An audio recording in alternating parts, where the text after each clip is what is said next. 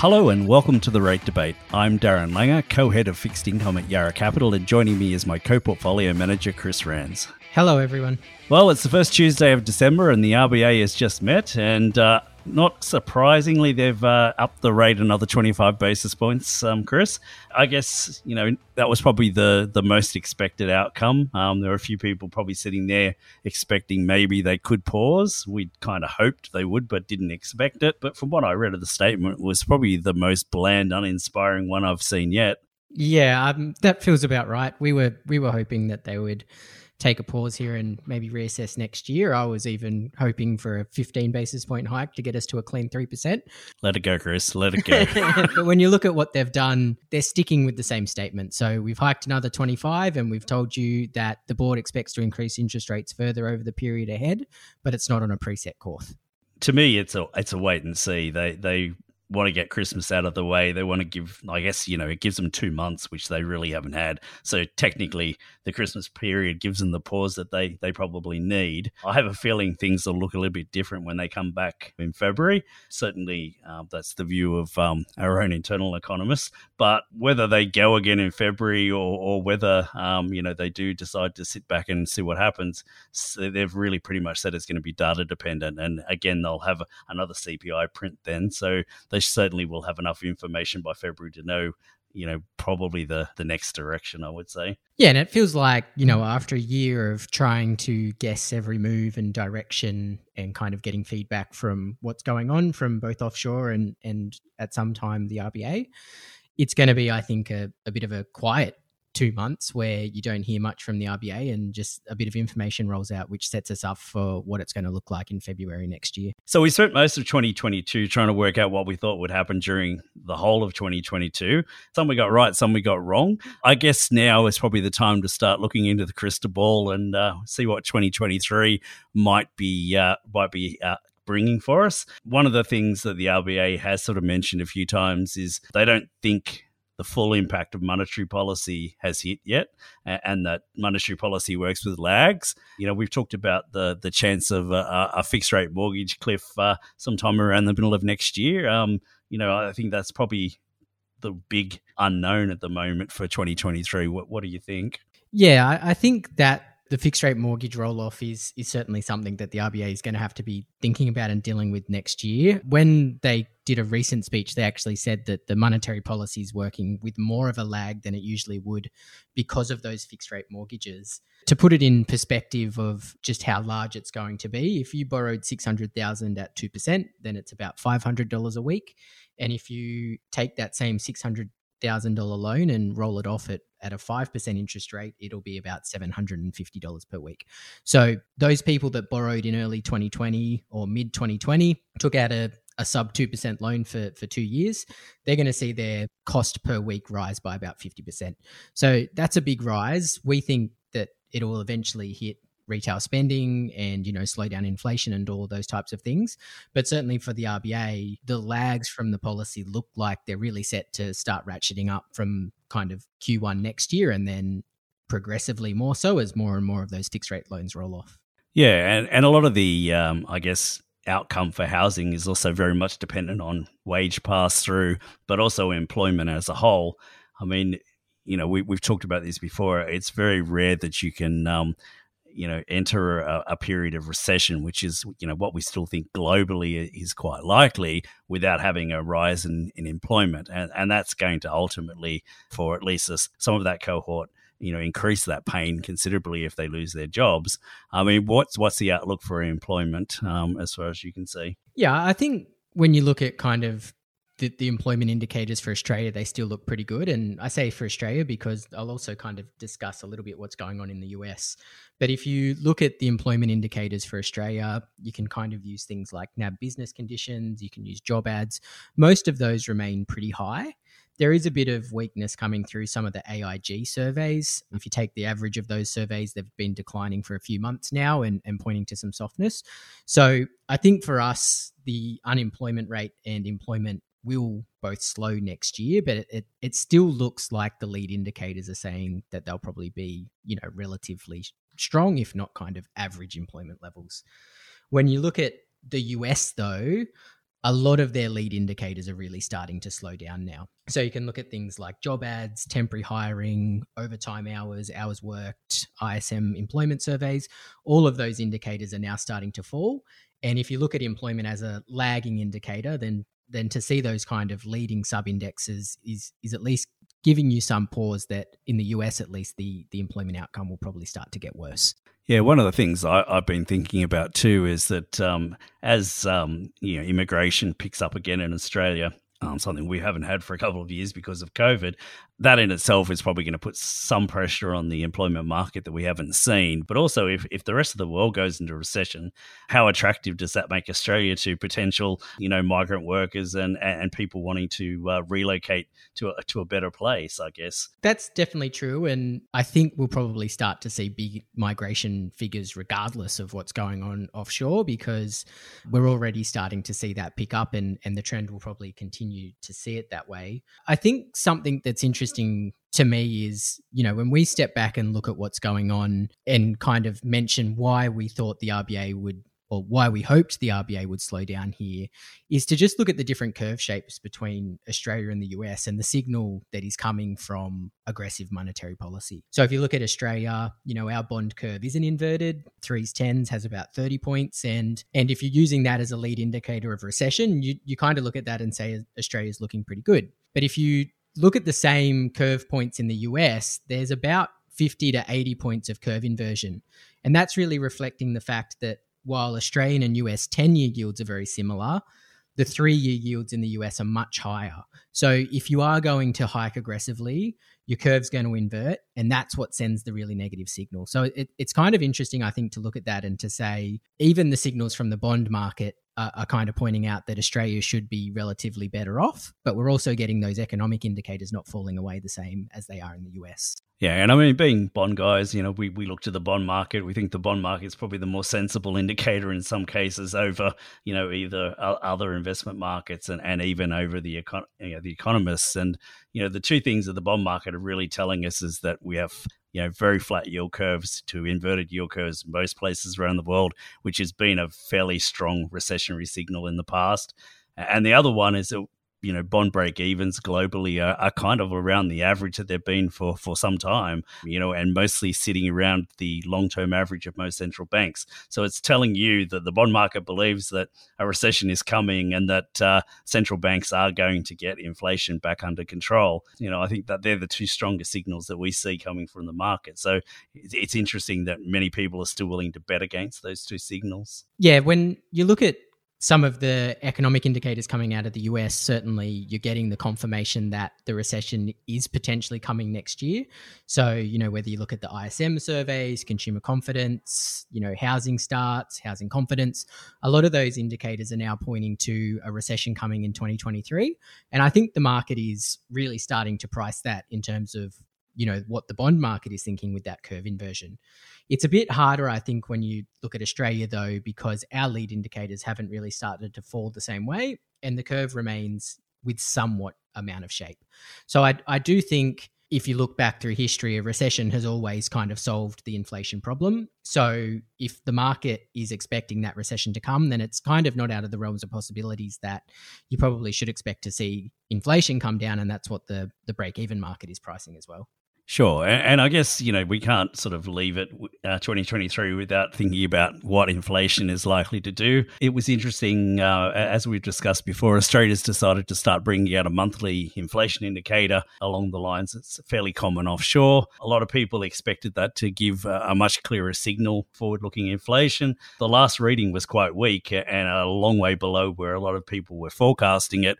And uh, pretty much, you know, most of the economists just uh, decided, oh, it's too short a series, we'll just ignore it. But um, you know, it was certainly the first signal in Australia, anyway, of uh, you know a decline in inflation. So, do you think that's a good sign longer term? It's certainly a good sign. It's probably a bit too early to tell. You know, just just what the direction is going to be and how far you know you'd expect it to fall. But I, I, guess the other positive here is that we also saw some of the European inflation figures come out slightly lower than expected, and we've also seen another of the lead indicators start to drop as well. So some of the things that historically I've used and watched, commodity prices and oil, that's um, certainly been down over the past few months. That should help ease inflation a little bit. But also, we're seeing producer prices in China start to drop. And also, the business survey saying that they're expecting input prices to come down as well.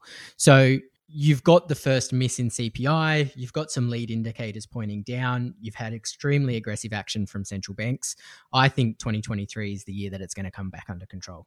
Yeah, I mean, there's a, there's a couple of other things too which are probably positive. Um, a lot of the inflation we've seen globally has been due to energy prices. You, you're seeing governments globally try and cap some of those prices. We've already seen oil come off, and I think you know in Australia we're also seeing um, the the federal government talking about some kind of energy price caps in the next year or so. I mean, they they're not going to have an immediate impact, but there's certainly um, a lot of things happening that probably weren't in the RBA's forecasts in their last uh, statement of monetary policy. So it'll be interesting to see whether they start factoring some of those in in February. I think as well, when you read what the RBA has been talking about, they're also expecting low growth figures for next year as well. So I think the statement today said 1.5% for 2023 and 2024, which you know, is probably the lowest I've seen them forecast. And considering they usually push their growth forecasts a bit higher than we expect, then that's already a pretty low number as well. So it seems like the strong growth, the high inflation,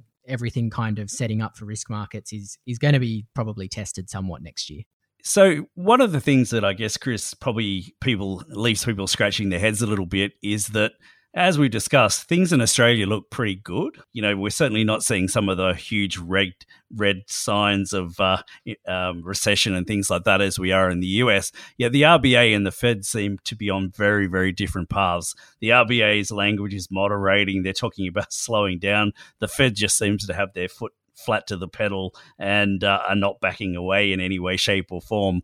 I mean, I've, I've seen where even people talk about the fact that only doing 50 basis point increases as a pivot. Um, I, am not quite sure of what language that's a pivot in, but it's certainly not in the, the, the language of monetary policy. Where do you think both central banks are heading next year? It does feel like the divergence is going to continue, and it, it seems to be that the two central banks have very different ideas about what the neutral and kind of contractionary rate is. So if you look at the RBA, if you look at the the kind of numbers that we come up with, we kind of think neutral for the Australian economy is somewhere between kind of one and a half and two percent, and the RBA I think would say that it's probably clo- a bit closer to three. But certainly once they start getting above three, I think they would expect that they're entering contractionary territory. If you listen to what the Federal Reserve is saying, some of those members are saying that they think neutral is somewhere in the realm of five to seven percent. So if you think the neutral rate is kind of five to seven, then you've still got a long way to go compared to an RBA who's saying, look, we think it's somewhere in the three to 4% range. So as we move into next year, it, I think it does stand to reason that the Federal Reserve's going to remain aggressive. But as that curve inverts that we talked about before, as the economic data starts to fall away, I think at some point they're really going to have to slow down next year. Yeah, it, it's um, I, I mean, I'm I'm flabbergasted at times listening to what the Fed's saying when you know we can see lots and lots of evidence that the US is um, about to have a relatively hard landing, yet they they still want to fight the fight against uh, you know what I think is probably a problem from six months ago. I mean, yes, there are signs in the US that, particularly in services, um, they're still building inflation pressure, but you know, services probably didn't start to, um, you know, gain that pressure until well after the goods markets has already started itself on that path. We're now starting to see good markets moderate both in price terms and also volume. And yet, you know, no one is forecasting services to do exactly the same. That, that's probably the one thing I, find the hardest thing with the Fed to understand. Maybe it's partly um, trying to jawbone markets into to behaving themselves, but I think um, you know central banks need to be a little bit more honest with some of their commentary rather than just trying to manipulate markets to how they want them to be. Yeah, I think that's true. I, I think as well, certainly we kind of watch the RBA far closer than we do the Fed, but you know, we, we discuss and look at both. When I look at kind of what the RBA and what I hinge our forecast for for the RBA, it's really how much do I think the household can afford. When I look at some of these forecasts that come out of the Federal Reserve, you know, the the more hawkish members like Bullard and Christopher Waller, where they say five to seven percent. I don't actually really know how they come to those numbers. There's, you know, econometric analysis behind it, but it's extremely hard to understand just how they've gotten there and, and what it's based on because certainly the curve is saying that it's not that high. And as you said, the economic data is really starting to drop away now. So it would be suggesting that it's not that high either. So what they're basing it on, I can't really tell, but that's what they're talking at the moment. So I think you still need to believe them. Yeah, it's it's certainly uh, an interesting point um, about communications from central banks, and it's something we, we've spent a fair amount of time talking about. We've seen pressure on the RBA locally to apologise for their statements over the last year or so about keeping rates on hold till 2024. I think the RBA grudgingly did that. I certainly don't think they felt the need to, but one of the, and I think probably it was probably a little bit too late. And one of the things we talked about is that do central banks communicate at a level that the average public can't understand and really can't interpret properly? I certainly don't think they do. If you kind of read research about pitching language to the general public, they kind of say that you need to write your information or your, your news at a kind of year six to year eight lead reading level, just so that everyone can kind of take it in and, and really understand it. If you look at the the language that's used from the RBA, and I've kind of run some analysis over this, it suggests that it's at a kind of advanced PhD level of understanding required to know what they're talking about. So when they write forward guidance saying we don't expect rates to rise until 2024, the public can't really get the nuance that they're trying to push through. And so I think it's a little bit, you know, contrived for Phil Lowe to come back after that and say, you didn't read our caveats because they're writing these documents at a language that the the average person is really going to struggle to understand. I mean, sometimes I read their documentation and I don't even know what they're talking about. So when you look at the apology, it it's I guess good that he's done it, but for them to say you didn't read the caveats, I think is a little bit silly because the general public I think is going to struggle to take in the message that they're giving most of the time anyway. Yeah, I mean, I think uh, out of all the central banks, it's probably the Fed that's going to end up having to beg for forgiveness the most. But I, I certainly think they're the least apologetic so far of central banks globally, and I, I think that's pretty much how the the year's going to uh, end. I, I don't think there's going to be any real change in tack from them. But I think, you know, they suffer the same problem. Their message just isn't really getting down to the people that it needs to. Yeah, and, and, certainly the way that I kind of look at this from here is to say, while they're trying to slow the economy, while they're trying to tighten conditions, it doesn't really matter because they've got the policy tools that they need, which is to hike rates. If they need to turn it around and use forward guidance at any time in the future, whether because there's a recession or something else occurs, then I think the credibility that they have in using that forward and forward guidance is going to be diminished because you're going to look at it and say, well, last time you did it, you just dumped it on my head. Yeah, I think uh, maybe they uh, need to go back to communication school. anyway, just uh, to finish off today, I'm going to put you on the spot a little bit. If you had to take a a, um, a view into thing, is the RBA done or have they got more to go? I think they probably have one more to go, but we'll be talking about cuts at the second half of next year. Yeah, I'm going to sit and say oh, I think they're done. I think when they come back in February, um, the world might look a little bit different and, and they may have changed their tune. We, have seen this in the past um, quite a few times where the RBAs have come back from their Christmas break. So I think 310 might just about do it. But, you know, we've been wrong most of the year on how far they can go. So take what we say with a grain of salt.